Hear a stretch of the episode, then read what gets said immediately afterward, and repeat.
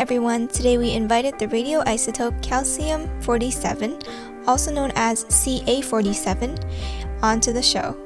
It has the same atomic number as calcium, which we interviewed last season, but different atomic mass and is one of many calcium isotopes. We are very fortunate to have calcium 47 here today because it has a half lifespan of 4.536 days, and we are very lucky to have calcium on the show. Calcium 47 is the main element of bones and is important to the bodily systems such as the circulatory, nervous, and muscular system. It is often used in medical investigations because of its half life, which is long enough to complete investigations within the body while not exposing patients to radiation for an excessive period of time. It is used in the medical field to find bone tumors, investigate bone metabolism, and determine if the body is using calcium correctly by tracking the path of the radiation emitted by the isotope. And I hate to say it, but I like calcium 47 better than its relative, calcium 45, which has a longer half life and therefore hazardous while exposed to patients.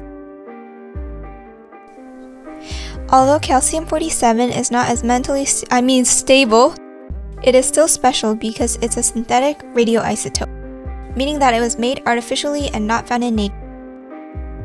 Calcium 47 is created within nuclear reactors by irradiating and exposing calcium 46 to radiation. Since it's created in nuclear reactors by scientists, it's expensive to produce since reactors are limited across the world. But even in such complicated medical industries still use calcium 47 because it's not hazardous to the environment due to its comparably shorter half. Now you guys are probably wondering how calcium 47 got its magical radiation power, and I will pass the mic on to calcium 47. Hello everyone, thank you for having me here. Yes, I do decay, and it's my nucleus that decays. It happens when my protons and neutrons are not balanced out, and therefore emits radiation.